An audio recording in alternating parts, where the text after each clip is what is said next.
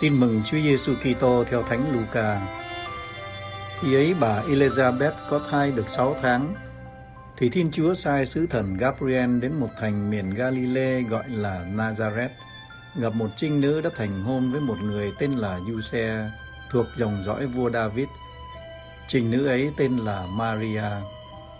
Sứ thần vào nhà trinh nữ và nói: Mừng vui lên, hỡi đấng đầy ân sủng, Đức Chúa ở cùng bà. Nghe lời ấy, bà rất bối rối và tự hỏi lời chào như vậy có nghĩa gì.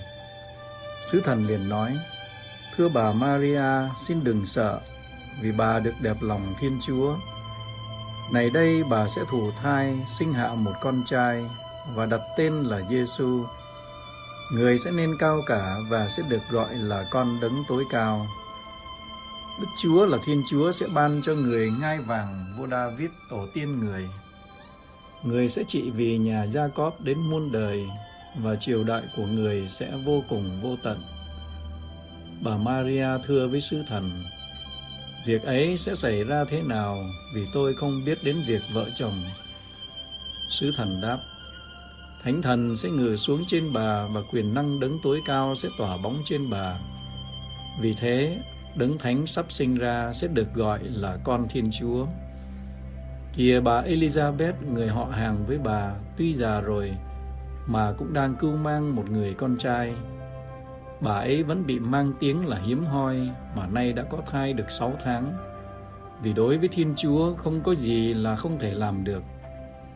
Bây giờ bà Maria nói với sứ thần, Vâng, tôi đây là nữ tỳ của Chúa, xin người thực hiện cho tôi như lời sứ thần nói rồi sứ thần từ biệt ra đi.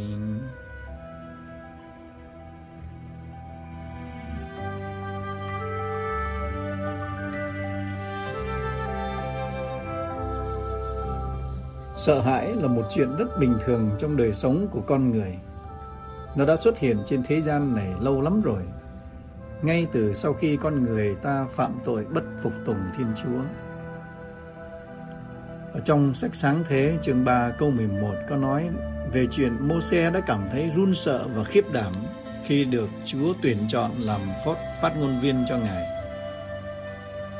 Tin mừng của Thánh Matthew chương 8 câu 25 cũng nói các tông đồ đã sợ hãi đến cực độ khi họ gặp phải sóng gió và bão táp. Họ đã kêu lên thưa Ngài, xin cứu chúng con, kẻo chúng con chết mất. Rồi khi Chúa Giêsu bị bắt ở vườn Gethsemane, họ cũng đã sợ hãi và bỏ chạy bán sống bán chết. Bài tin mừng ngày hôm nay tường thuật lại sự bối rối và sợ hãi của mẹ Maria khi mẹ nghe sứ thần Gabriel loan báo mẹ được chọn làm đấng cứu thế. Vì sợ hãi như vậy, cho nên sứ thần Gabriel mới phải chấn an mẹ rằng Thưa bà Maria, xin đừng sợ. Và cho đến ngày hôm nay, nhân loại vẫn còn đang phải đối diện với muôn vàn những nỗi sợ hãi lớn nhỏ. Sợ chiến tranh khủng bố, sợ nghèo, sợ đói, sợ bị mất việc, sợ mất trộm, mất cắp, sợ bị cướp, sợ mập, sợ bị cao máu, sợ bị cao mỡ, và nhất là sợ mắc dịch Vũ Hán. Trong những sự sợ hãi thường ngày, tôi thấy có những thứ lo sợ rất vu vơ, vớ vẩn và lẩm cẩm. Chúng không gây tác hiệu nhiều cho ta lắm. Thế nhưng suy nghĩ một chút, tôi thấy có không ít những sự lo lắng và sợ hãi đã làm cho tính tình, nhân cách, lối sống và cách hành xử của tôi đối với tha nhân bị thay đổi. Tệ hơn nữa, những sự sợ hãi ấy khiến tôi phạm nhiều thứ tội khác nữa mà tôi không biết. Ví dụ, vì sợ người ta coi thường mình, chê bai là cù lần, là quê mùa, là cổ lỗ sĩ, là nghèo. Cho nên tôi mới nhịn ăn, nhịn uống, nhịn cả uống thuốc để dành tiền sắm cho bằng được những bộ quần áo hiệu nổi tiếng, mua những chiếc xe đắt tiền mua cà rá hột xoàn cho thiệt bự. Vì sợ bị sa thải sợ bị thất nghiệp sợ đói sợ bị mất địa vị mất nhà.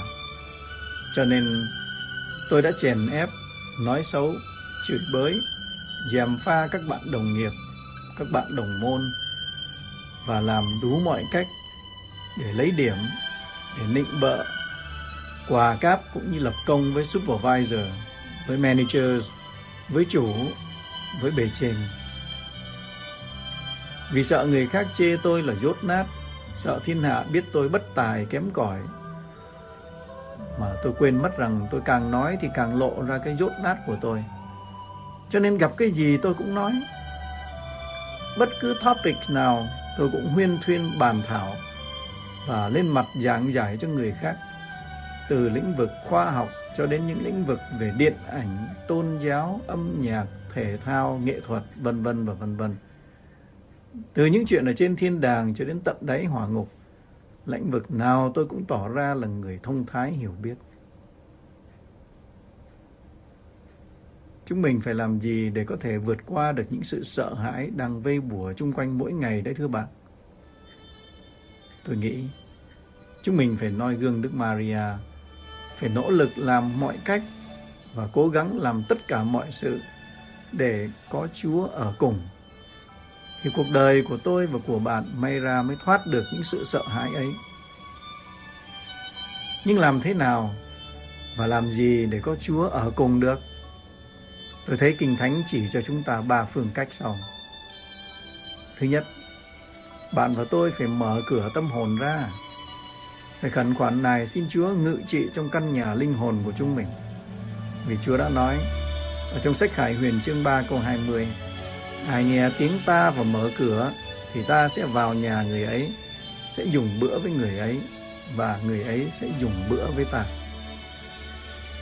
Không chịu mở cửa tâm hồn của chúng mình ra thì làm sao mà Chúa vào được? Thứ hai là phải siêng năng tham dự thánh lễ và rước mình thánh Chúa. Bởi vì Chúa Giêsu đã phán, Ai ăn thịt và uống máu tôi thì ở lại trong tôi và tôi ở lại trong người ấy.